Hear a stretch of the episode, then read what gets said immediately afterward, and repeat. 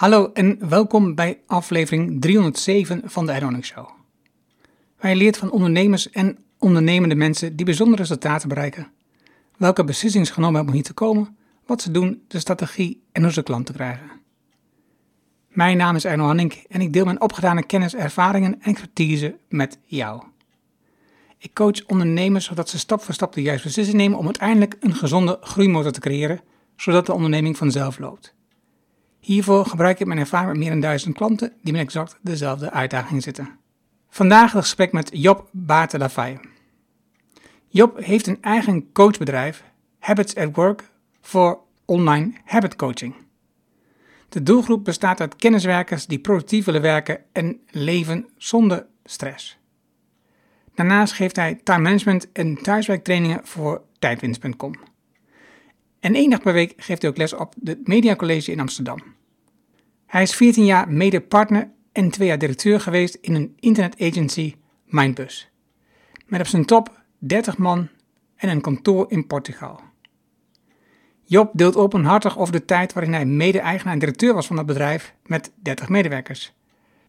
Hoe door een aantal omstandigheden hij steeds meer stress ervoer en het steeds duidelijker werd dat het niet meer ging. Hij ontdekte meditatie en zen om langzaam maar zeker zich weer te ontwikkelen. Nu is hij coach en trainer en bouwt gestaag aan zijn bedrijf zonder haast en zonder medewerkers. Leer over de visie van Job over ritme en gewoontes. En hij deelt ook aan het einde zijn proces en hulpmiddelen voor zijn dagelijkse routine voor meer ruimte. Luister dan nu naar de inzichten van Job. Laten we beginnen. Welkom in de Erno Hamming Show. De podcast waarin je leert over de beslissingen om te groeien als ondernemer met je bedrijf. Luister naar de persoonlijke verhalen van succesvolle ondernemers en ondernemende mensen. Dan nu jouw business coach Erno Hamming. Welkom in een nieuwe podcastaflevering. Dit keer met Job Baart de La Faye. Spreek ik het zo goed uit, Rob? Job? Ja, perfect Erno. Want de La Faye, dat is, een, dat is een hele typische Nederlandse naam. Ja, dat klopt ja. nee, dat doet altijd een beetje Belgisch aan. Als je het in Frankrijk, of Belgisch, eh, Frans vooral. Als je het in Frankrijk zegt, de La Faye, zeggen ze, ja, dat, dat snappen ze wel. Het is zoiets als van de scheur. het is, uh, faille is scheur of crack. En baard snappen ze dan weer niet. Dat komt ergens uit België. Het is ooit in de 17e eeuw eh, een samengestelde naam eh, geworden. Ergens eh, een familie in Alkmaar, Baard en de Lafarge zijn toen eh, hebben het bedacht, daar maken we één naam van. Ja, Klonk- Dat klonk beter. denk het. Ja, Ja. ik vind van wel ook. Eh, Nee, nee, precies. Ik kan nou, hmm. Kan me voorstellen dat het wel op je af... eh, Ja, het schuilt wel af. Als, in, als ik mijn naam zeg, dan zeggen mensen, wat? Ben je van adel? Of wat, wat is dit? Eh, dus dan moet ik het altijd het hele verhaal leggen. Dus elke keer maak ik weer een ander verhaal van. Ik moet het ook een beetje leuk houden voor mezelf, toch? Heerlijk. Job, eh, we kennen elkaar doordat we allebei eh, een, een, een cursus, een programma hebben gevolgd bij Coach.me. Ja. Eh, als tot Certified ehm, Habit Coach. Ja, Dat was de type. En, ehm, en het was een hele geslaagde, voor mij, een hele geslaagde training. En, Ja, leuk. En, en wat is wat jij als belangrijkste uit die training hebt gehaald?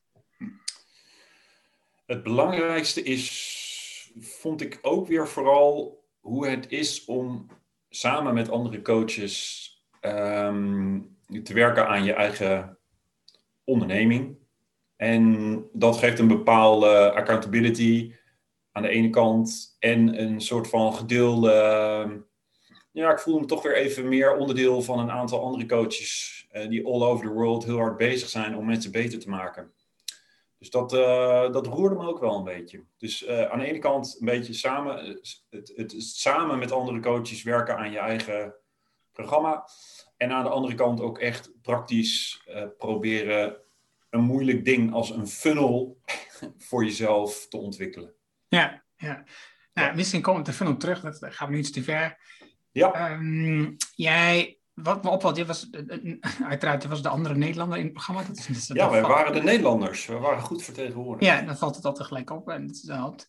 En ehm, maar voor het gesprek heb ik me uiteraard uh, wat verdiept in jouw geschiedenis, waar je vandaan komt, je, je ontwikkeling. Oh, goed, goed, goed. En um, je, je, je meldt het ook in je bio. Je bent al 14 jaar lang heb je een bedrijf gehad, uiteindelijk met de top uh, 30 mensen. Ja. Uh, niet eens allemaal in Nederland.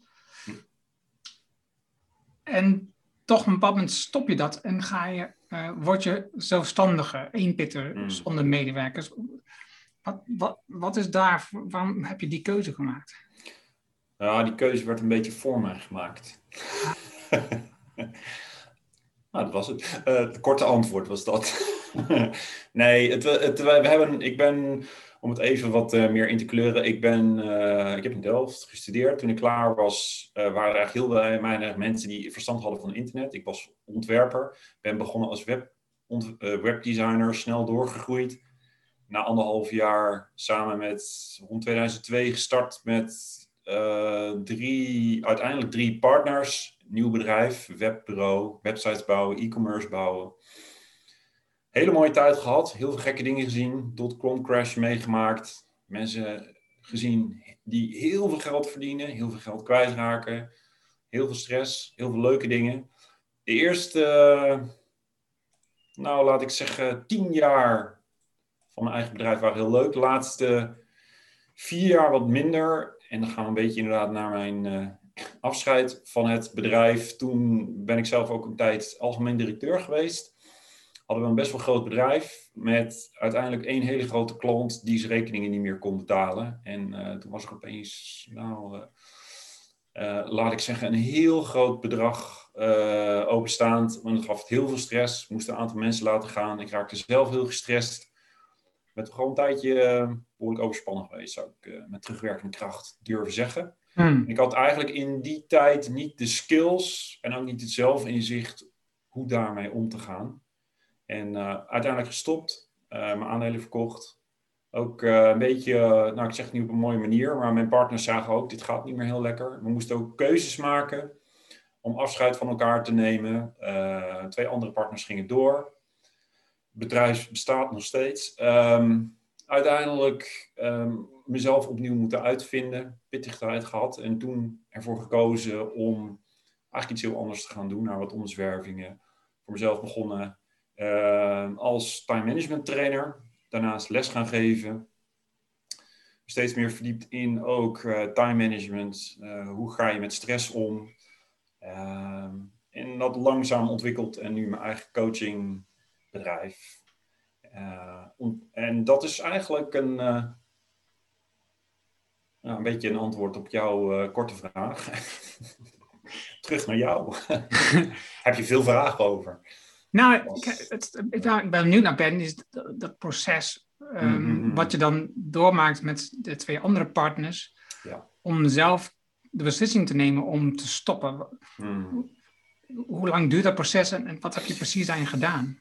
Uh, het proces, als ik het terug mag spoelen, en dat is even uit mijn hoofd, en zoals je denk ik weet, zijn uh, je, gedrag, je gedachten of je herinneringen vaak niet altijd even correct. Ik denk dat het over een heel traject gaat het niet van de een op de andere dag. Dus het zal een proces geweest zijn wat echt wel een jaar, anderhalf jaar geduurd heeft. Waarbij er een aantal dingen samenkomen als in een perfect, storm. Klant uh, gaat failliet, openstaande rekeningen, gestrest, uh, moeite met ook personeel, met je eigen productiviteit. Uh, dat is moeilijk als je er middenin ziet, uh, middenin zit om dan op dat moment zelf te reflecteren. Wat, wat gebeurt hier eigenlijk? En wat is het beste voor mijzelf? Dat kon ik denk ik niet heel goed zien.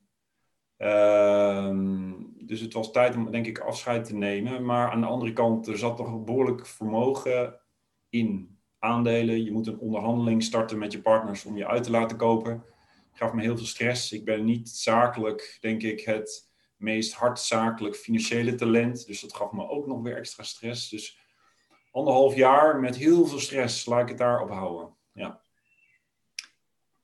Je had, had je de keuze voor jezelf gemaakt om uit te stappen voordat zij met een suggestie kwamen? Of dat zij inzagen van het gaat niet zo goed?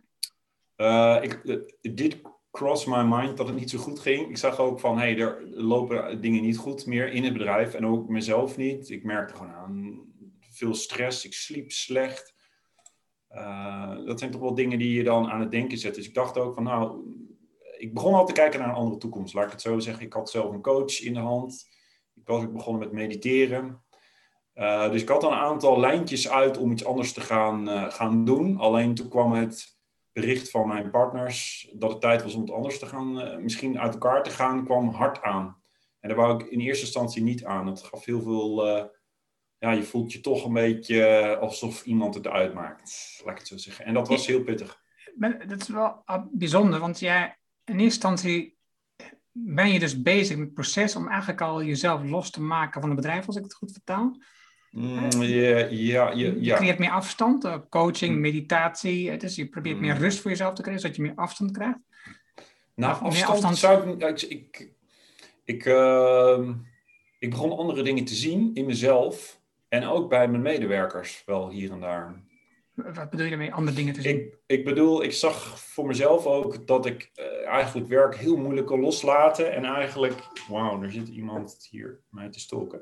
Uh, dat ik werk moeilijk kon loslaten, veel stress had, slecht sliep. En uh, ons hele bedrijf stond onder behoorlijke stress, financiële stress. En ik zag, begon ook steeds meer bij medewerkers te zien van, hé, hey, uh, gaat iets niet helemaal goed in het bedrijf zelf. We moeten proberen om ook onze medewerkers um, laat ik zeggen, te helpen om, um, om met niet al te veel stress uh, het werk te blijven doen en het goed te blijven doen. En ik kreeg ook wel uh, heel veel, um, nou laat ik het zeggen, uh, verschil, verschillen met mijn, mijn zakenpartners over hoe je dat managt als je in een crisis zit. En dus laat ik het zeggen, afstand nemen benoemde jij net. Nou ja, hm, ik ik zag het niet echt als afstand nemen. Ik had misschien juist te weinig afstand soms tot mijn bedrijf. Hmm. Wel, uh, ja, ik zat er eigenlijk behoorlijk aan vast. En ik kon niet meer vanaf de buitenkant soms bezien wat er eigenlijk aan de hand was. Want wat, was, wat, wat wilde je bereiken op dat moment met die coach?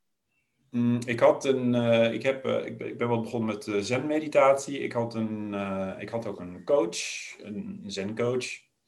Um, ik had ook het idee van, hey, ik vind mediteren prettig. Het brengt heel veel inzicht. Het helpt mij heel erg. En ik zou ook andere mensen dat willen leren. Dus een onderdeel van het zelf coach worden was ook ehm, zelf gecoacht worden. Dus dat was ehm, eigenlijk het idee achter de coach. En wat, um, wat, wat vond jij dan hoe je dat moest aanpakken, dat jouw medewerkers met minder stress werkten? Hoe, hoe, was jouw visie daarop dan? Of hoe is je visie daarop? Uh, ik zag het. Um, ik zag het meer dat je medewerkers. Um, ja, hmm, even, even goed proberen te formuleren. Dat je meer moet uh, empathischer naar ze moet kijken. En ook soms moet, uh, je, je, soms moet leren om in hun schoenen te gaan staan. En een beetje met, met ze mee te gaan. Om te kijken uh, waar zit jouw stress? Hoe, wat geeft jouw stress? Hoe kun je in je werk anders leren uh, communiceren? Kun je erover praten? Wat, werkt voor jou goed? En mijn zakenpartners hadden iets meer de hardzakelijke insteek. niet te veel lullen. hier heb je salaris, werk doen. Dat is even heel sec tegenover elkaar gezegd. En ik weet dat het lastig is, denk ik, ook in, als ondernemer soms met eigen personeel. Om daar een soort van goede manier voor te kiezen. Aan de ene kant wil je dat ze productief zijn en niet te veel, niet te veel hun werk doen. Maar aan de andere kant moet je soms toch empathisch uh, kunnen zijn om te kijken van waarom werkt het niet. En empathisch zijn met medewerkers, dat betekent niet productief? Dat kan soms inhouden even niet productief, Het kan, zeggen, dat kan zijn van, oh, je zit, uh, je zit er heel slecht bij. volgens mij zijn er dingen die maken dat je totaal niet met je werk bezig bent, volgens mij moet je even wat anders gaan doen dan werken vandaag. Dat kan. En, en heb jij het gevoel dat mensen als ze niet lekker in hun vel zitten, uh, uh, dat ze dan wel productief zijn? Als ze niet lekker in hun vel zijn, dat ze wel productief Ja, jij, jij, jij schetst. Het kan zijn dat je als je, als je mensen empathisch eh, benadert, en Ja. vraagt hoe gaat het met je, en Ja, misschien moet je wat anders gaan doen, dat, het, dat het negatief effect heeft op je, op je productiviteit heeft. Maar het feit dat ze daar dan zo zitten, gestrest en Ja, ja, ja. eh, problemen hebben, ja. eh, dat heeft, heeft dat dan effect op hun productiviteit? Eh, ja, want ze zijn niet productief, omdat ze in hun hoofd heel ergens anders zijn, toch? Ja, dus, ja ik denk het ook. Maar Ja, ja. ik ben benieuwd, omdat jij dat schetste als zijn, oké, ja, empathisch zijn kan betekenen dat je niet effectief bent. En die zakenpartners waren dus meer van, ah, mond dicht, je moet gewoon werken. Ja. Maar wie zegt dat dat dan productiever is? Eh, dat was hun idee, dat, je daar, eh, dat, dat, je dat, dat, er, dat er dan lekker uren gemaakt konden worden en dat je dan zou verdienen. En dat, Ja. dat, dat, dat, de, dat dat de harde lijn, laat ik het zo zeggen, meer de, eh, op dat moment de goede oplossing was. Ja, Laat ik het zo zeggen. Ja. Het is niet helemaal zwart-wit, denk ik, zoals bij niks eigenlijk. nee, nee, ik- nee, ik denk dat, ik denk juist dat het productiever zou kunnen zijn als je wel empathisch opstelt. Ja, ja, ja. En wat, ehm, want nu ben je dus een zelfstandig ondernemer. Je hebt geen medewerkers in dienst. Klopt. Ehm, je hebt drie verschillende soorten werkzaamheden. Mhm. Of, of eh, jobs, hoe het noemt dat? Mooi genoemd. Mooi. ja, Ja, ja. sorry. woordspel. Ja, ik moest even. Ja, maar mooi. en, What's in the name? ja, precies. En, en ehm, is dat voor jou de oplossing om dat soort stress te voorkomen die je toen ervoor? Dat ik nu in mijn eentje ben? Of? Ja, dat je, dat je de Hmm. stress van werknemers en gedoe eh, niet meer nodig hebt? Dat je Nou, dat, dat, dat, dat heb ik een tijd wel eh, zo ervaren. Ehm, en ik zou ook niet zo snel meer met een bedrijf met personeel aan de slag gaan. dus ehm, daar zit wel iets in. Als in, jij vraagt van, het feit dat je nu in je eentje werkt, is dat een beetje voor, komt dat voort uit het idee dat je veel met dat personeel problemen had. Ja, daar zit wel, eh, ja, dat, dat is wel een, eh, een rol die speelt, ja. Ja, en, de- en dan heb je ook nog, want je bent dan aan de ene kant ehm, ben je ondernemer, maar aan de andere kant ben je ook gewoon werknemer. F- eh, waarbij bedoel je? Nou ja, je, je, geeft les aan, een- aan, aan een, een hogeschool. Ja, Dat Als, is- als freelancer overigens nu. Oké. Ja. Ja, en, maar goed, freelancer, ik noem dat altijd toch wel een soort verkapt werknemerschap. Hè? Ja, dat zou je zo kunnen zeggen. Dus ik denk dat er nog best wel een, een, een verschil tussen zit hoor. Maar dat, Wat is voor jou het verschil dan? omdat ik nu uren betaald krijg. ehm, dat, nou, ik, ik heb gewoon een hele nette urenverantwoording en probeer heel netjes eh, uren te schrijven. En ja, mijn collega's vooralsnog nu, die, die, eh, die krijgen een, een maandsalaris en die, die doen daar netjes hun werk voor. Daar zit nog wel een verschil tussen. En, en wat betreft ehm, zelfstandigheid over de invulling van het programma. Heb je dan heb je als werknemer en als freelancer, ehm, zit daar dan een verschil in? Ehm, hoe bedoel je de invulling? Heb je als freelancer ook gewoon eigenlijk bepaalde richtlijnen van het programma wat je moet afdragen? Eh, mm, het programma, als in de lessen die ik moet doen, ja, die, mm, daar zijn wel richtlijnen voor, ja. En daar conformeer ik me ook naar wat andere docenten, ehm, hoe die dat doen. Ja, zeker. Ja, Dus eh, het is niet dat ik mijn eigen. Ik probeer daar op een goede manier binnen een organisatie mijn werk te doen. Eh, en daar hoort volgens mij gewoon ook bij eh, kijken hoe een bedrijf, eh, eh, wat de mores zijn en, en hoe mensen hun werk goed doen. Mhm. Daar probeer ik zoveel mogelijk aan bij te dragen. ja oké. oké. Dus het is niet, het is een, het is niet werkgever, werknemerschap in dit verhaal voor jou. Nee, zo voelt het niet. Je bent 100% ondernemer. Uh, nu, uh, momenteel wel. Ja, ik Ja. heb geen loonverba- loonverbanden. Nee. Ja, ja, ja. Wat, wat betekent dat lesgeven voor jou? Want je, je- aan de ene kant ben je een trainer, aan de andere kant ben je een leraar. Wat, wat betekent Mhm. dat lesgeven voor jou? Wat is de, wat is, wat, wat, welke waarde levert jou dat op? Eh, de waarde levert mij. De wa- momenteel werk ik eh, aan het Media College in Amsterdam. Dat zijn, is een MBO. Daar zitten veel hele creatieve studenten. eh, die, als ik, het, als ik kijk wat ze kunnen, eigenlijk heel veel al kunnen. Waarvan ik als beginnend webdesigner dacht: wauw, dat, dat is echt heel mooi als dat kan. Studenten 20 jaar later kunnen dat allemaal al.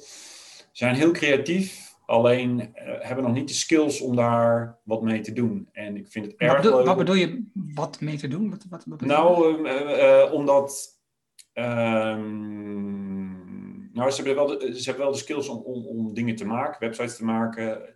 Maar ze, ze hebben nog niet de skill om te presenteren wat ze gemaakt hebben. Om het te verdedigen, om zelfvertrouwen ehm, eh, in hun werk eh, uit te stralen. Dus dat, dat, ja, dat, dat vind ik heel leuk om daar eh, een aantal studenten de goede kant op te helpen. En dat geeft me heel veel voldoening, ja, zeker. En, en is het, want in jouw functie schrijf je dat aan de ene kant is het dus lesgeven, aan de andere kant is het dus coachen van studenten. Mm, ik heb eh, vorig jaar ook afstudeerstudenten ge- ge- gecoacht. Dus dan zit je inderdaad meer in een coachende rol. Dus dan probeer je eh, een student eh, in een afstudeerproject, wat vaak ontzettende pittige projecten zijn. eigenlijk voor studenten altijd, maar ik weet niet, mijn afstudeerproject was eigenlijk ook een eh, behoorlijk drama. Dan je, word je eer- voor het eerst geconfronteerd dat je zelf je werk moet plannen. En dat je zelf je werk moet doen en dat je jezelf aan de gang moet houden. En dat is eigenlijk heel moeilijk. Ehm, dus coachen van studenten, ja, dat, eh, dat, is, dat is ook leuk. Dat doe ik overigens nu momenteel bij het Media College niet. Maar dat eh, heb ik vorig jaar wel gedaan. Wat, wat, voor, wat voor een afstudeertraject had jij? Wat voor, wat voor een project had je dan? Ikzelf? Ja, Oh, wauw. Dat was een tijdje geleden. ja nee, Ik ben, af, ik ben afgestudeerd als eh, productontwerper. Ik heb industrieel ontwerp gedaan. En ik ben afgestudeerd bij een ontwerpbedrijf naar een onderzoek. eh, waarbij ik eh, een oplossing heb gemaakt voor openbaar vervoersomgevingen. Dus denk aan stations, luchthavens. Om daar met één systeem een bewegwijzering ehm, eh, voor te verzinnen. En, en wa- wat was er zo ingewikkeld om dat goed te plannen, dat traject? Ehm, het, nou, ehm, het plannen is. Ik zat vooral heel erg. In, ik denk dat ik altijd een heel. eh, ehm, nou ja, de, moeilijkheid zit vooral in, zeker bij ontwerpers, denk ik, dat je voor jezelf de lat heel erg hoog hebt liggen. Het moet heel mooi, het moet heel groots. En dan wil je daar naartoe werken. Alleen, wanneer ben je er? Eh, hoe kom je er? Dat lukte mij matig. Dus Hm. dat vond ik heel moeilijk. Ja, ja. Zeker als ik ook mensen om me heen zag die hele mooie ontwerpen maakten, waarvan ik dacht, wauw, het ziet er eigenlijk allemaal veel beter uit dan ik dat doe. Die kunnen beter tekenen, die kunnen beter presenteren. Ik, ben, eh, ik doe het toch niet helemaal goed. Ben ik, kan ik het wel? Dus er zit ook een basale onzekerheid in, eh, ja, waar ik eh, nog, het steeds nog wel eens mee te kampen heb, trouwens. Dus ja. Een belangrijk onderwerp voor jou is time management. Zeker. Dat is mijn passie momenteel. Ja, dat is de. Dus je, je geeft ook lessen bij tijdwinst.com. Ja, training. eh, Ja. Ja, ja, training, sorry. En ehm, voor, mij is dat heel erg wazig, altijd het verschil tussen een workshop, een training en lesgeven. Mm, Goed. Eh, eh, Er zijn definities, dus dat is niet zo ingewikkeld. nee. Eh, ehm, ehm, wa- want het, het, het, ik, heb het gevoel dat ook dat, dat een rol al lang bij jou speelt, bij time management, hoe je, hoe je de zaken indeelt. Hè? Als je kijkt Mhm, naar mhm. dat je 14 jaar ondernemer was en ook eh, hoe dat dan ehm, stress, Mhm. je liever meer afstand gaat, dat, dat zit natuurlijk ook in een soort indeling van, Ja. van je werk en je dag. ja, zeker. Ja, er was nog geen vraag. Nee, daarom. Ik, zat, uh, ik, ik was benieuwd naar die vraag. Je maakte een mooie, ik vond wel, om hem over te pakken, een hele mooie, mooie vergelijking. Zal ik aan mezelf de vraag stellen, wat zijn die overeenkomsten tussen uh, inderdaad dat, misschien wel dat einde van mijn bedrijf en nu die passie voor dat time management en je dag plannen. Ik denk dat daar voor mij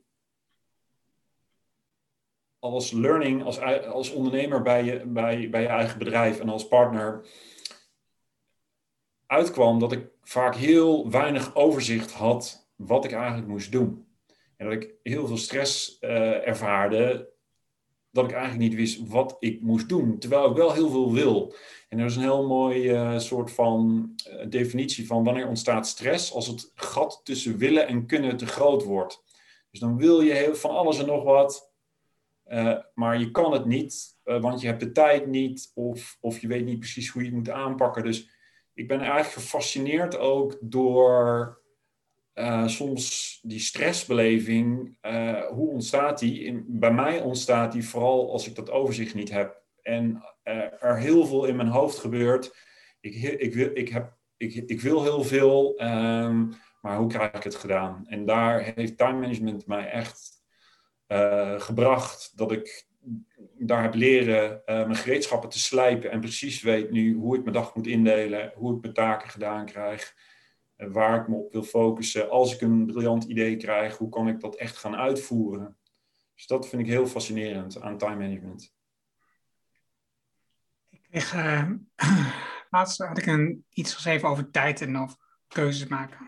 Ja en dingen op tijd afronden. Het ging met name op tijd afronden. Dus veel mensen merken dat ze.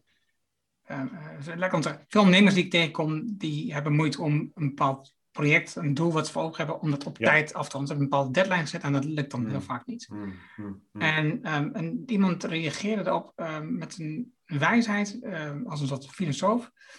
de dimensie tijd bestaat natuurlijk gewoon. Het is, het is nog een bedenksel. We hebben gewoon Zeker. tijd bedacht. Dus, dus ja. in de kern bestaat het niet.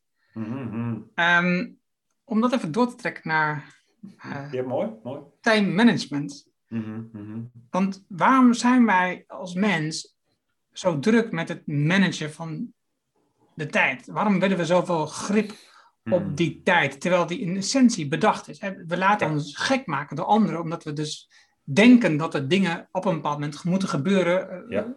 Ja. Waar, wat, waar zit dat in? Uh, dat zit hem in, ja, wat je, wat om het eventjes bij je aan te stippen, tijd, als je het woord time management is eigenlijk raar. Want tijd valt niks aan te managen. Tijd is tijd, zo be it. Uh, dus dat vooropgesteld is time management eigenlijk een rare naam. Je zou misschien beter over aandachtsmanagement kunnen spreken. Uh, waar zit nu die rare crux met stress of met ik denk dat ik steeds meer ook leer uh, hoe je eigen hoofd uh, misschien wel tijd beleeft. Want als je, ik weet niet of je mediteert of zo, dan gaat de tijd tergend langzaam. Als je iets doet wat je leuk vindt, uh, gaat het in no time, zit je in flow en vliegt alles uit je handen. Dus hoe, hoe, hoe kan dat? Het is aan zich heel fascinerend en eventjes nog om het dit abstracte toch even naar, je, naar werk te porteren en ook naar ondernemers, die krijgen waanzinnig veel ideeën. Ik heb denk ik ook een behoorlijk druk brein. Dus ik, er komt ontzettend veel, er borrelt heel veel. Er komen eindeloos veel gedachten naar, in je hoofd uh, naar buiten. En ik wil het liefst al die gedachten proberen te pakken en er ook echt iets mee gaan doen in een bepaalde tijd. Um, dus hoe pak je dat nou aan? Want waarom moet er in een bepaalde tijd? Mm, Wat zit nou, daar dan achter? Uh, nou, ja, goh. Uh, ik, niks moet in een bepaalde tijd. Ik, ik, ik, ik, sterker nog, ik werk steeds minder met doelen en deadlines. Uh, dus het moet niet in een bepaalde tijd. Uh, maar ik vind het wel heel belangrijk. Hm, laat ik het anders zeggen. Ik, ik denk steeds filosofischer na over waar wil ik mijn tijd op deze aardbol aan besteden. Sorry, dit is een brug. Ik weet dat het niet een heel antwoord is op jouw vraag, maar... Ik, ik, denk dat het een interessant uh, sprongetje is. Ja. Want uh, dit, ik, dit is een onderwerp waar ik denk dat, dat, dat veel mensen mee bezig zijn, zeker als je mm. wat ouder wordt. Ja. Waar wil ik ook mijn tijd op deze aan besteden? En het ingewikkelde is natuurlijk, mm. daarin, of natuurlijk, het ingewikkelde daarin is dat je geen idee hebt hoe lang je hier te besteden hebt. Eens. Um, dus wat bepaalt dan dat je gaat nadenken over de dingen die je wilt realiseren in de tijd die je nog te gaan hebt? Um, ja, toch een beetje. Uh... Ja, waar komt. Je zegt misschien wel, waar komt die drang vandaan? Zeg ik dat goed? Mm -hmm. Um, voor mij zit die drang nu um, ook een beetje. Voor mij zit die nu voor een deel ook in. Uh, een beetje, ik, laat ik het zeggen, zingeving. Komt ook misschien een, vaag iets, maar ik voel een ontzettende drang om mensen te helpen Uh, juist niet te hard te werken, niet te veel te doen, niet te veel stress ervaren. Dus, en juist veel tijd over te houden voor dingen die misschien wel belangrijker zijn in, in je leven. Dus uh, ja, nog, even die drang, dat is wel, ja, wat maakt ons, wat maakt ons mens, wat maakt, wat maakt die extreme gedrevenheid uh, ja, het is toch, uh, volgens mij is er een mooi boek van eh, Victor Frankl over zingeving. En dat zit vaak in hele kleine. Ja, ja, dat is blijkbaar iets wat in de mens zit. Geeft mensen een soort van. Ja, je, je wilt toch graag in een, in een omgeving. Wil je, wil je iets. Een, een doel vinden waar je iets voor wil doen, denk ik. Of ja, een doel waarvoor je iets wil doen. Dat klinkt nog niet heel uh, lekker, maar je wil toch een soort van purpose vinden voor jezelf, waarvoor je denkt, hey, dit, hier doe ik het voor. Ja. ja en je noemt het boek van Viktor Frankl. Ik heb dat ook gelezen en ja. uh, wat ik heb uitgehaald is misschien iets anders dan wat jij hebt uitgehaald en dat, dat maakt het grappig. Dus, dus het is, het is juist en dat, vind ik dus in de stoïcisme ook zo interessant. En mm. daar, mm. daar haal ik ook enorm veel uit. Het is juist, mm. denk ik, um, door je te concentreren op vandaag. Um, en je niet druk te maken over gisteren, want dat is al geweest. En ook niet druk te zijn over morgen, want dat is er nog niet. Hè? Dus dat, dat, dat, heeft geen zin om bezig, want dat is er ook gewoon nog niet. Je hebt geen idee wat er morgen gaat gebeuren. Ja. Maar alleen bezig zijn met vandaag en daarin het beste te leveren voor de maatschappij, de gemeenschap, wat dan ook. Ja. Um, ik, ik, ik kan me voorstellen dat dat dus bij veel mensen voor heel veel rust zorgt. Dat je niet juist kijkt van, oké, ik heb een opdracht op de lange termijn. Of ik moet iets verrichten in mijn leven. Ja, ja. heel mooi. Uh, ik herken ook één op één wat je zegt. Uh, bij mij heet het geen stoïcisme, maar heet het zen. Als in, eigenlijk is zen uh, voor mij de kennismaking geweest met het nu dat klinkt heel bizar, maar zo ervaar ik het wel een beetje. Want toen ik ben gaan ook mediteren, ben ik eigenlijk pas een beetje in dit, in dit moment gekomen. Ik zat heel vaak inderdaad in gedachten uh, heel ergens anders. Heel moeilijk om het te focussen op het moment. Wat gebeurt er nu? hey, er belt nu iemand. hey, die, uh, had ik daar nu een afspraak mee, ja of niet? Uh, dat komt in je hoofd. Um, daar, moet je op, daar moet je iets mee. Het komt in je hoofd, je moet erop handelen. Dus dat, dus dat, dat echt helemaal in het moment aanvoelen wat er nodig is en wat je zelf nodig hebt, dat, uh, ja, dat is voor mij uh, eigenlijk nu een, hele fascinerende weg waar ik pas eigenlijk net een klein stukje op begonnen ben voor mijn gevoel, een paar jaar. Dat is eigenlijk een raar inzicht als je, zoals ik, 49 bent. Dus dat, ja. Want waarom is het zo raar? Uh, op je 49ste? Nou, niet op mijn 49ste, maar het fascineert me wel dat, uh, als, dat ik, nou, ik ben denk ik rond mijn 45ste, zoals gezegd, eh, ben ik, wat, ben ik gaan mediteren. Wat mij, voor mij een soort van uh, soort insteek was in het thuiskomen in wat gebeurt er eigenlijk allemaal in je eigen hoofd. En hoe weinig tijd ben je echt maar in het moment. En dat doe ik nog elke dag. Ik probeer daar heel veel. Ehm, ik heb dat ook echt heel, heel, erg nodig. Ik merk dat nu, ik, als we het over stress hebben, dat, eigenlijk heel, dat ik heel veel tijd nodig heb om lekker in het nu te zijn. Of soms ook niet helemaal letterlijk in het nu, maar wel tijd om te dagdromen. Of, uh, of, of aandacht te besteden aan van hoe zit ik in mijn vel, wat heb ik nu voor mezelf nodig om, om, uh, om op dit moment, hmm, nou gelukkig, laat dat is een mo moeilijk woord, maar uh, me goed te voelen. En um, ik heb deze, het is een heel mooie saying in, in, in, in Zen. Um, je goed voelen is goed voelen. En daar denk ik nog heel vaak aan terug. Als in, ook in, in, situaties die heel slecht zijn, zakelijk, eh, toch voor jezelf durven voelen, wat is er nu aan de hand? Wat doet dit met me? Uh, wat zijn mijn emoties? Uh, ja, dat, dat, dat is wel, vond ik een vreemd inzicht, dat ik daar rond mijn 45ste pas achter kwam, dat ik dat voor, dat ik dat ook niet altijd even goed kan, laat ik het zo zeggen. Uh, het toelaten van alle gevoelens, van de emoties, van, van, van alles wat op je afkomt. Is, is het iets wat je vaker ziet bij jouw klanten, dat het als later komt? Um, Als je ouder bent? Nee, ja, ik denk dat het, het vergt wel wat uh, jaartjes op de teller, denk ik, om aan een bepaald inzicht toe te zijn. Um, wat ik leuk vind, ik heb nu een aantal klanten die zijn wat jonger, zo begin 30, ondernemers ook, ook in België hier en daar nu een paar.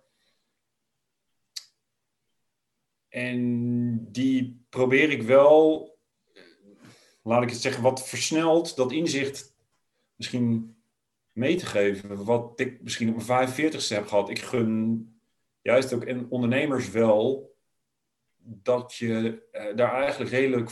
Um, dat je dat blijft, dat, dat je dat heel vroeg gaat ontwikkelen. Laat ik het zo zeggen. Ik ben op mijn, uh, ik ben heel hard tegen lamp gelopen als algemeen directeur bij een bedrijf over de stress heen uh, geraakt. Eigenlijk denk ik dat het voor heel veel ondernemers, zeker mensen met personeel, belangrijk is om, en dat laten we het mindfulness noemen, wat een hele zwevige, voor veel mensen misschien een zwevende term is. Laat ik het praktisch maken in het eh, in het nu zijn, in het nu uh, emoties en, en, en gevoel um, toe kunnen laten, dat dat heel belangrijk is.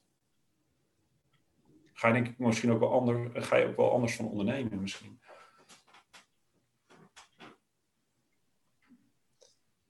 Want hoeveel tijd besteed jij dan op een dag daaraan? Aan mediteren bedoel je? Ja, aan, aan dagdromen, aan in het nu zijn, aan onderzoeken. in het nu zijn. Ja, ik mediteer elke dag, 20 minuten. First thing, als ik opsta, is voor mij gewoon een belangrijke routine. En eigenlijk wat me dat meteen geeft, is dat ik zie hoe ik ervoor sta. En ik merk als ik gestrest ben of ik voel me niet helemaal lekker, dan lukt het me niet. Of dan giert er van alles door mijn kop heen. En dan, ik doe ademhalingsfocusmeditatie. En dan ben ik heel, vind ik het heel lastig om überhaupt maar een paar seconden in het nu te zijn.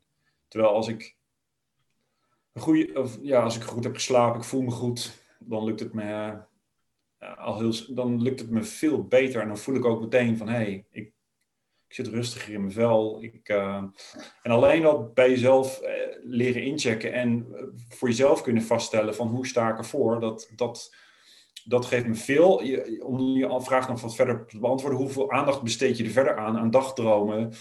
Het zit voor mij niet alleen in mediteren, er zit ook eigenlijk, als het gaat om dagdromen, veel in voor mij in hardlopen. Dat doe jij volgens mij ook.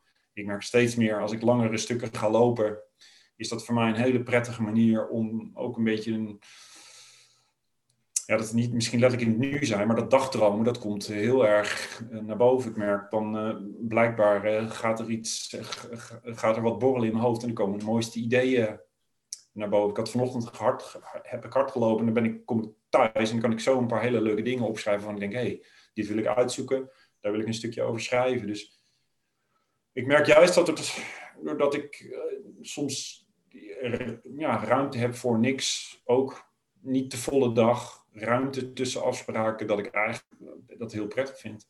Er ontstaat creativiteit en productiviteit voor mij, merk ik nu in mijn, op dit moment in mijn leven, laat ik het zo zeggen. Betekent dat dan, dat je zei net, dan kom ik thuis en ik bedenk allerlei dingen onderweg en dan kom ik thuis en dan schrijf ik het op wat ik, wat ik dan zou kunnen doen. Mm Maar betekent het ook niet dat je dan dus door die rustblokken meer werk krijgt? Ja, dat kan wel. Die rustblokken leveren, ja, werk krijgen. Kijk, ik krijg... Als je ideeën hebt, hè, dan krijg je een idee. Ja, ja, dan denk je, ja, dan moet je iets mee doen. Dus dan krijg je dus werk. Ja, niet Super. Je komt, dat komt bij je binnen, dat werk, laat ik zo zeggen. Ja, dat komt bij... Ja, ik zie het niet als werk dat bij me binnenkomt. Ik, zie dat, ik, ik, ik, ik leg die ideeën vast. Ja, maar dan ga je er iets mee doen. Niet alles. Oké. Ik, ik, vaak uh, zet ik het in voor mij, ik noem het een backlog, of ik zet het in mijn systeem. En dan, nou, dan staat het daar lekker. En dan denk ik, wauw, uh, super mooi. Ik denk dat iedereen wel herkent dat je soms een soort van idee krijgt. Dat zit ongeveer zeven seconden zit dat voor in je hoofd. En dan is het uh, weg. En het mooie vind ik om dat vast te pakken. En eens even te kijken van, hey, super idee.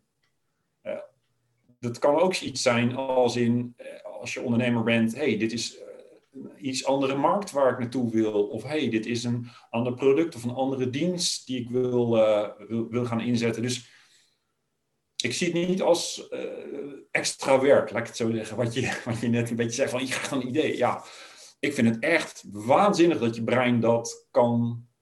Dat, dat, dat, dat je brein dat kan. David Allen zegt altijd heel mooi: Your brain is for having ideas. En dat merk je ook als je het de ruimte geeft om die ideeën te krijgen. En time management is ook voor een deel juist je hoofd leeghouden, zodat die mooie ideeën kunnen ontstaan. En als je eigenlijk heel hard werkt, je werkt 60 uur per week en je ramt je hele agenda vol, dan kan ik je een briefje geven, dan komen die uh, goede ideeën uh, niet zo snel, denk ik. Want dan zit je hoofd vol met, uh, met afspraken, met dingen die, die je moet schrijven, met e-mails, met weet ik het allemaal. Nou ja, zo, dan wordt het lastig. Dus ik zie ook een beetje, het is misschien bij mij wel een soort van kanteling geweest hoor. Dat ik dat inzicht krijg, dat dat voor mij in ieder geval prettiger werkt. Jij hebt, um, uh, dit staat op je website, een vrij uitgebreide uh, lijst van dagelijkse gewoontes. Mm -hmm. Ik zal even een paar noemen. Elke dag oh jee, nou komt zazen. Ademhaling, focus, dat heb je net al genoemd. Hè? Elke dag 20 minuten sporten, hardlopen, fietsen, zwemmen, krachttraining. Ja. Mm -hmm. vroeg opstaan tussen 5 en half 6. Uh, elke dag zero inbox voor e-mail, WhatsApp. Ja. Eten van onbewerkt voedsel. Elke dag minimaal 1 minuut koud douchen. Uh, werken zonder stress via een zelfontwikkeld get shit done systeem. Oh ja, je noemde net over um, David Allen en die is van Getting Things Done voor degene die dat niet wist. Ja. Zet hem in de show notes. Ja. En als ik dan denk. En, um, ja, sorry. Hoe, hoe, belangrijk is die routine voor jou om, om, om rust te hebben, om controle over de dag te houden? Ehm, heel belangrijk.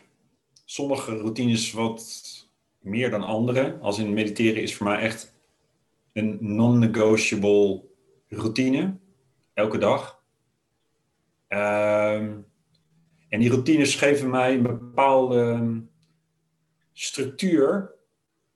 Uh, die ik eigenlijk ook wel heel prettig vind.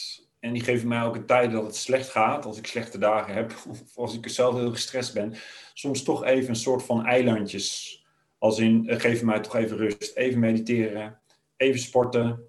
Ehm, dus het, het geeft mij een soort van houvast. Ik, uh, ik heb daar wel een behoorlijk obsessieve uh, hang naar. Misschien mijn OCD-skill scoort ook hoog voor de mensen.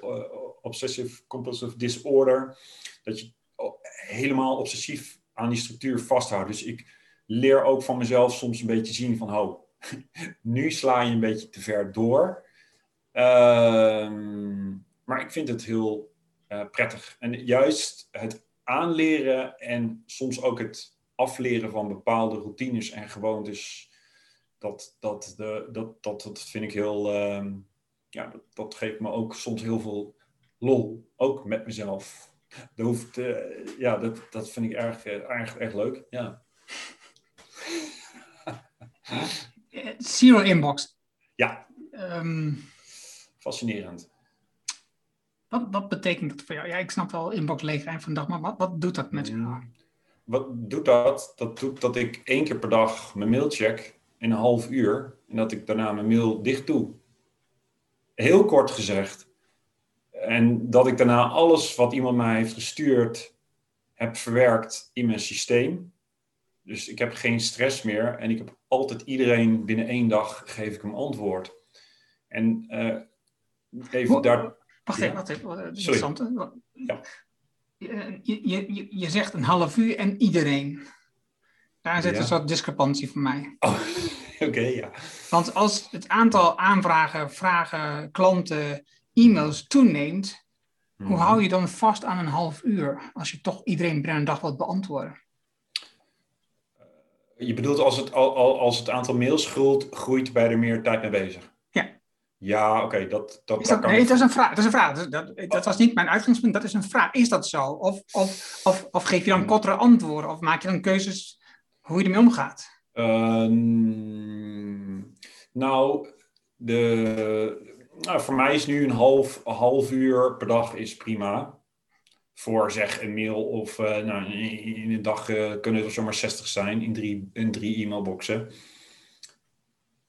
Uh, ja, en ja, als het, als het, als het meer, meer, meer, meer klanten worden of meer werk, dan zal het wellicht wat meer tijd in, in, innemen. Dus, hmm. Maar het verschil tussen het doen van het werk in de mail en het verwerken. Verwerken is iets anders dan doen. Um, dat is bij Zero Inbox eigenlijk een hele, heel, heel slim inzicht. Waar je, waar je eigenlijk heel veel tijd mee kan besparen. En som, in mijn geval ook wel. ik betrek het ook wel, uh, of soms eh, stress nog steeds wel. Als je, veel, als je zo'n mailbox krijgt met allemaal mensen die iets van je willen, nou, dat geeft best wel een soort van belasting op je, op je, op je systeem. Dus daar op een efficiënte manier mee werken, ja, noem het ook weer een routine, geeft mij wel rust, ja.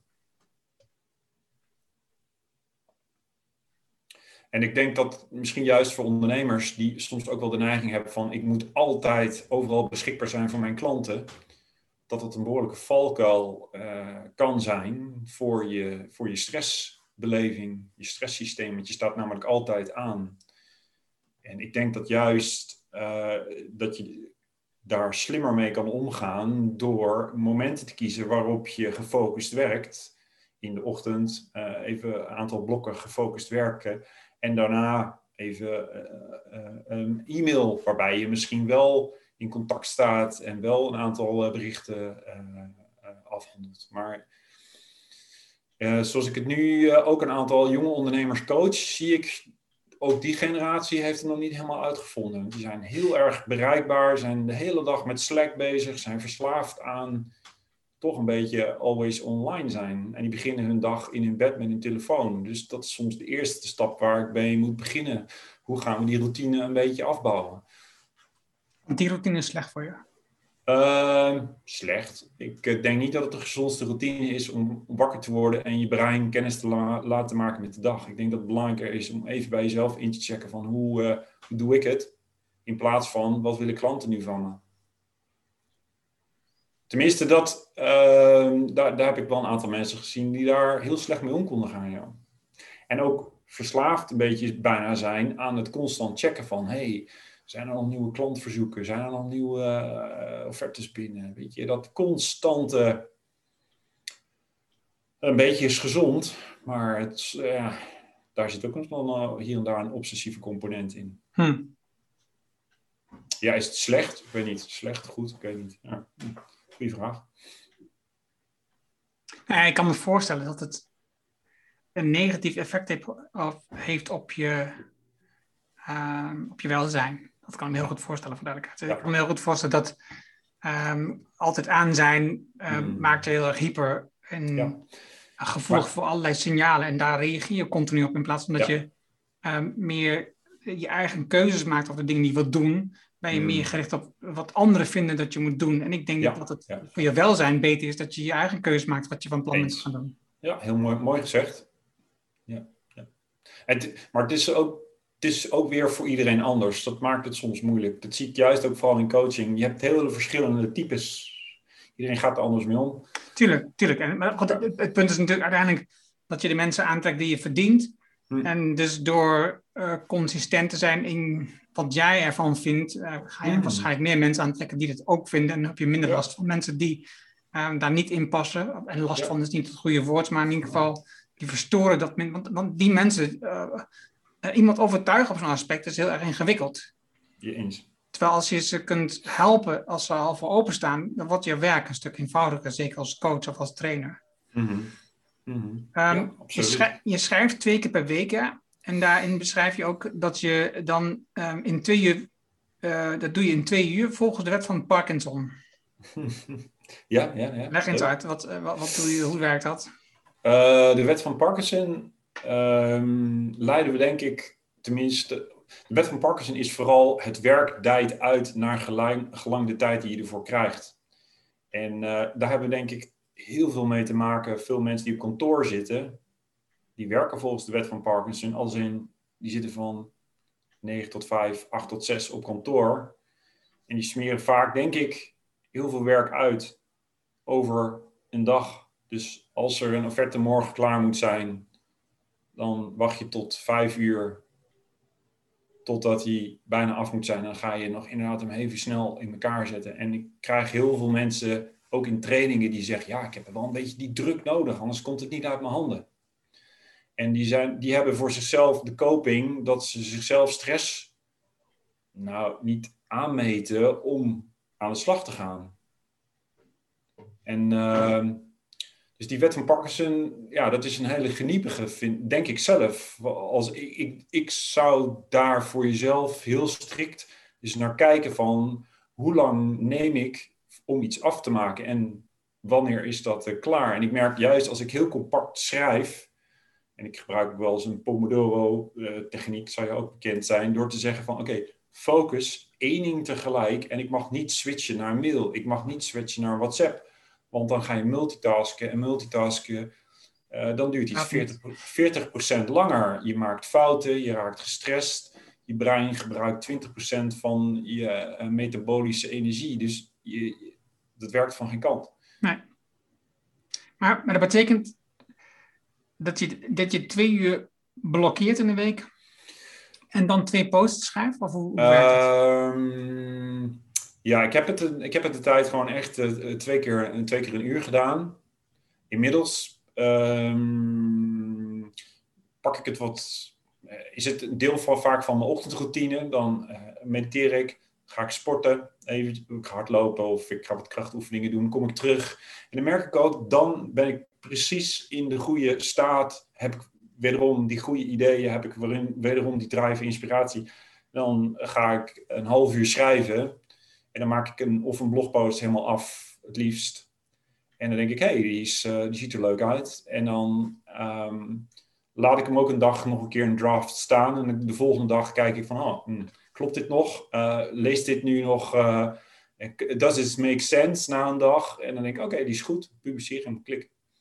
Uh, dus dat, dat, dat vind ik leuk om dat effectief te doen. En wat ik daarin beschrijf is vooral soms ook mijn eigen struggle met mijn eigen telefoon, met social media, met alle verleidingen die het leven met zich meebrengt. Alles en soms ook mijn struggle van ik wil alles tegelijk, maar ik kan niet alles tegelijk. Dus Ja. dat, ja. Eh, een van jouw artikelen recent was ehm, stop met start-uppen. ja. En ja, in de kern was je daar al mee gestopt. Ehm, Mhm. Ben je al mee gestopt in 2018 volgens mij. Eh, ja. En ehm zeg ik dat goed? Nee, dat zeg ik niet helemaal goed. Nou, ik ben al eerder gestopt hoor. Dus Ja. ik doe net alsof ik. eh, ik even kijken, ehm, even uit mijn hoofd. Het, eh, wat ik bij een artikel probeer, vaak zelf vanuit mijn eigen beleving. Eh, iets te delen over wat ik, wat, ik, eh, wat ik meegemaakt heb en hoe ik het ervaart, er- ervaar. En zelf vaak ook doorleefd heb. En bij dat start-up, eh, mijn laatste start-up ervaring dateert zeker al van een, een paar jaar eerder hoor. Dus Ja. dat, maar ik Ja, zie, ik- en ik coach nu nog wel mensen die in start-ups werken hoor. Dus En ik zie hier bijvoorbeeld dat je owner was bij zenhabits.nl. ehm, Ja, het is 2014, eigenlijk- 2015, dat, dat, dat is een korte tijd. mhm, mhm. Ehm, dus, dus er zitten nog wel. eh, Je bent aan de zijkant nog webmarketeer bij Gered Gereedschap. Ja. Ehm, dus dat is vrijwilligerswerk. Ja. ja, het- Ook in een tijd dat ik eigenlijk even een beetje, eh, laat ik zeggen, burned out was. Ja, ja. En rustig weer aan het werk ging en wat vrijwilligerswerk heb gedaan. Ah, zo. Ja. En, en, en hoe, heeft dat, hoe heeft dat vrijwilligerswerk weer geholpen om weer in je ritme van nu te komen? Het heeft me geholpen door toch ook wel weer een beetje dagstructuur aan te leggen. Hm.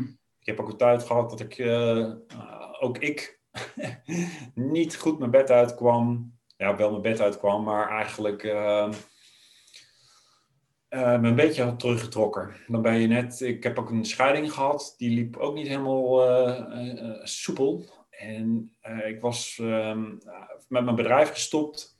Dan weet je en even niet meer ehm, hoe je gezin in elkaar zit. En je hebt geen, ehm, eh, je, hebt, je hebt ook geen, geen werk meer. Dus dan moet je echt jezelf opnieuw uitvinden. En nou, er werd mij getipt, uh, vrijwilligerswerk is eigenlijk ook een goede manier om, om weer een start te maken. En ik heb ook wel bij Gered Gereedschap, een leuke club, en ook bij een andere stichting, eh, een beetje het eh, webmarketing vak gedaan, wat ik eigenlijk prima kan. Dus dat vond ik leuk en dat heeft me geholpen weer om, om, om weer structuur in mijn leven aan te brengen. Ja. ik het zo zeggen. Ja, ja, ja, ja, mooi. Is voor jou.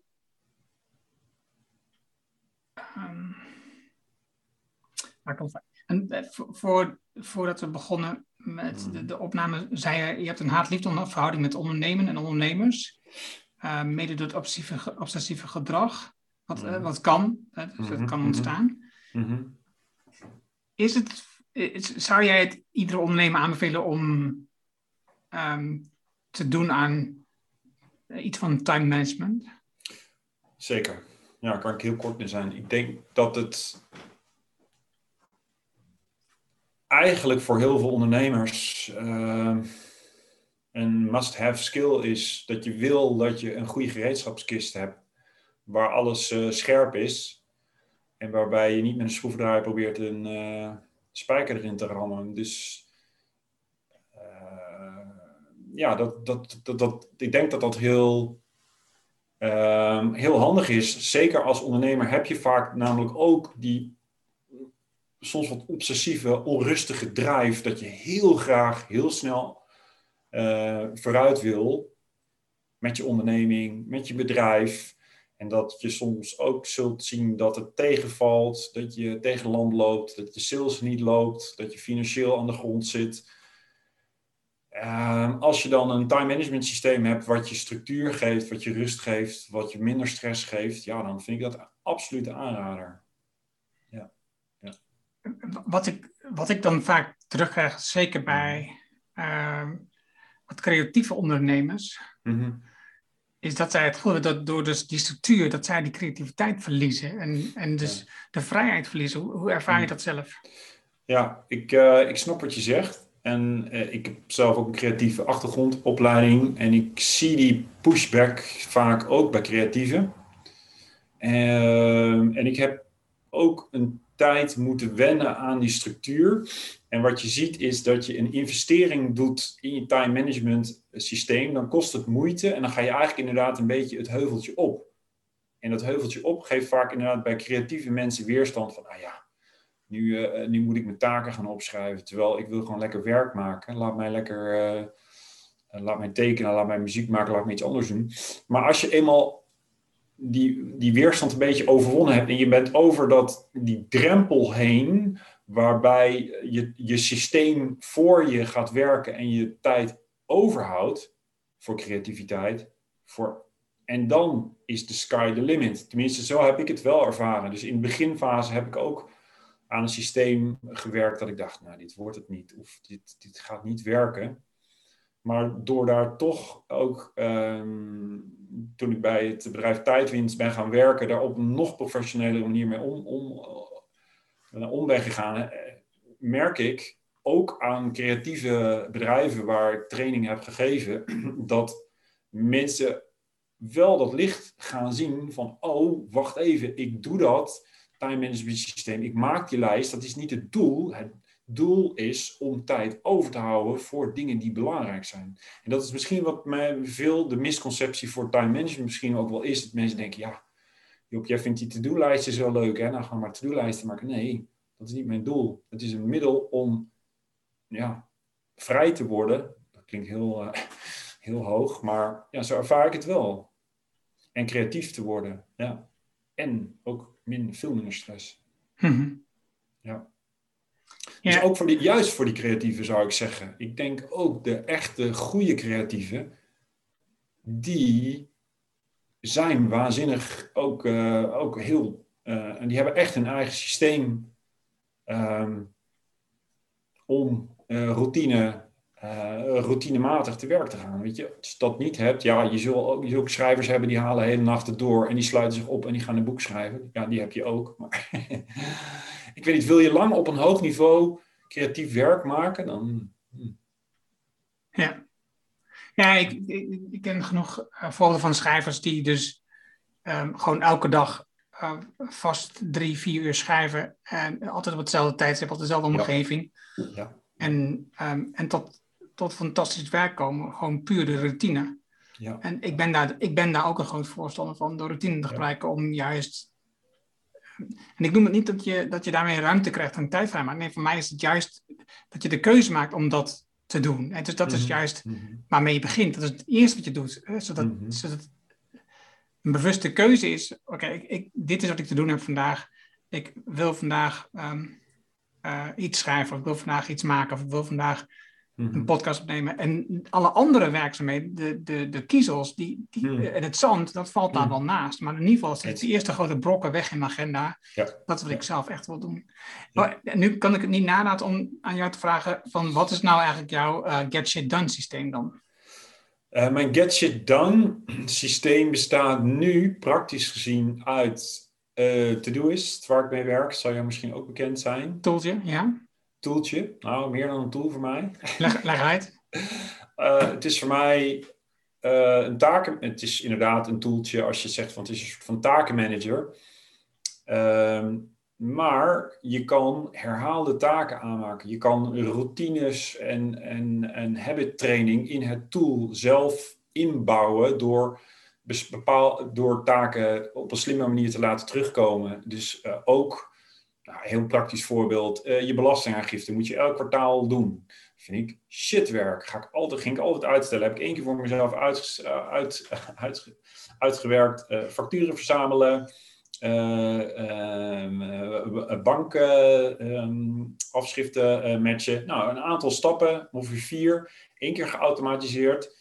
Waar ik er vroeger dagen tegenaan zat te hikken, duurde, ging ik het volgens de wet van Parkinson in een halve dag doen. Doe ik het nu in, nou, ik denk een kwartier. Dus dat is wel, het, is, het heet ook niet voor niets get shit done, omdat het wederom soms een tool is om al het vervelende werk dat ondernemers vaak ook hebben, heel snel uit de weg te ruimen en echt bezig te zijn met creatief en productief zijn in plaats van vervelende administratie uh, of, uh, of dingen die het ondernemen ook, uh, ook soms heel moeizaam en, en stroperig maken. Ja. ja. Daar, geloof ik, daar geloof ik wel in, ja. Dus dat, dat, dat is, dus um, to-doist. Ik heb daarnaast werk goed met, met agenda's. als in, ik, heb werk, ik geef trainingen in Outlook. daar zit ook een takensysteem in. Dat kan je ook als één systeem pakken. Maar ik werk met Google Ehm, Google Calendar. En heb ik nog een aantal tools, zoals er ook kent, denk ik, Evernote. Dat is gewoon een ultiem tool om alles wat in je hoofd voorbij komt, ook op één plek neer te uh, zetten. Ik gebruik BrainTos om dingen uit je hoofd te, halen. Een heel simpel tool, Nederlands bedrijf. Uh, ik gebruik Rocketbook om heel veel dingen op te schrijven en ook naar één systeem te zitten. Dus daar zitten ongeveer zeven gereedschappen in dat systeem die mij heel uh, flexibel maken. Dus dat we. En de Get Shit Done is inderdaad een beetje een uh, grap op het Get Things Done. Uh, wat inderdaad ook wel mooi door David Allen ooit gelanceerd is. Maar dat is ook wel een heel complex uh, bewerkelijke uh, flow vind ik hier en daar. Dus ik hou juist van lean en mean. En haal vooral die shit uit je hoofd. Zet het ergens neer en ga vooral veel tijd overhouden over leuke dingen. Ja. Job. Yes. Super, dankjewel. Graag gedaan, Erno. Uh, time to get shit done, zou ik zeggen. ja, ik zeker. hoop dat je als, als luisteraar um, wat hebt geleerd over hoe jij als ondernemer Ehm, wat stappen kunt zetten om ja, minder te werken in de stress, meer in het nu. Maar wat dat voor je kan doen. Um, uh, ja, op laatst wat tools genoemd, hoe je uh, de, de, de, shit, nou ja, in ieder geval niet de shit, maar in ieder geval de, de spullen die je moet doen, die je misschien niet altijd even leuk vindt, ook gedaan krijgt. Ja. En, um, ja, en bijvoorbeeld het belang van routine hebben we het over gehad. Ja, dus ik denk dat, je, dat er een heleboel inzichten in zitten waar ik al lang en 100% achter sta. Mooi. Um, al ben ik niet van um, uh, de GTD en ook niet van mijn um, Zero Inbox. Dat zijn, niet, dat zijn dingen waar ik niet zo gek van ben. Mm -hmm. maar routine, dat is wel, uh, dat is wel waar ik heel gek van ben. Dus ik, dus ik kan er enorm in vinden. Dat, dat is natuurlijk altijd makkelijk. Wel, ja, het zorgt ook voor dat het ingewikkeld is om een goede vraag te stellen. Want dan moet ik wel weer nadenken. Oh ja, wat, uh, kan je, kan je dit nou duidelijker maken vanuit jouw optiek in plaats van uit mijn eigen optiek? Nou, ik vind, uh, om het toch even terug te geven, Erna, je bent wel een hele scherpe, scherpe denker, scherpe vraagsteller. Dus wat dat betreft uh, uh, heb ik het achterste van mijn tong laten zien. Bijna. Nou, mooi, goed zo. Dat is, dat, is, dat is ook een beetje de bedoeling. En ik hoop dat mensen je leren kennen. Als mensen jou hebben leren kennen en die um, willen iets met jouw training gaan doen, hmm. um, hoe kunnen ze dan het beste contact met je opnemen? Ik, uh, ik heb een eigen website, Habits at Work, zoals gezegd. Daar uh, publiceer ik regelmatig blogposts. Posts. Ik uh, probeer ook hier en daar af en toe een podcast op te nemen. dus zo kunnen mensen mij bereiken op Twitter, YoBoy. ben ik ook te vinden, zoals jij ook, Erno. Dus daar kunnen ze mij, job at habits at work, kunnen ze me ook altijd een mailtje sturen. Ja, habits, niet apenstaart, maar gewoon habits atwork, habitsatwork.nl. Ja, yes. Dankjewel Job. Graag gedaan Erno. Super. Cool. Dat was het mooie gesprek met Job. Je vindt de namen en links die we noemden in het artikel dat we deze uitzending hoort. Ga ervoor naar ernohanning.nl slash show 307. Wil je vanzelf de volgende afleveringen op je telefoon ontvangen? Dat kan heel eenvoudig. Als je een iPhone hebt, dan zit daar standaard de Apple Podcast app op. Klik op de app, open hem en zoek de Ernoning Show op. En abonneer. Heb je een Android-telefoon, dan installeer je bijvoorbeeld eerst de Player FM app. Ook daar, open de app, zoek de Ernoning Show op en klik abonneer. Dankjewel alvast. Heb je vragen, opmerkingen, reacties over deze aflevering met Job of over de podcast in het algemeen? Stuur dan een e-mail naar podcast.ernwarning.nl. Ik hoor heel graag van jou. Wil je leren hoe je impact zichtbaar maakt om klanten en medewerkers aan te trekken? Wil je weten wat de drie basiswaarden zijn voor resultaat, hoe je meer resultaat krijgt door minder te doen?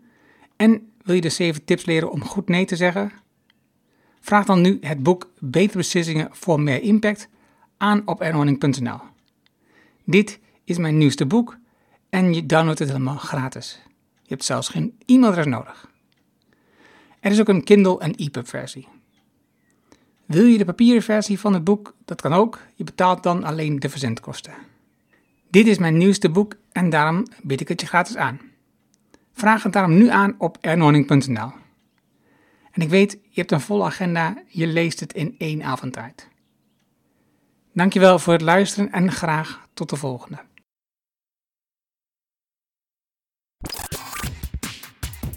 Dankjewel voor het luisteren naar de Erno Hanning Show op ernohanning.nl.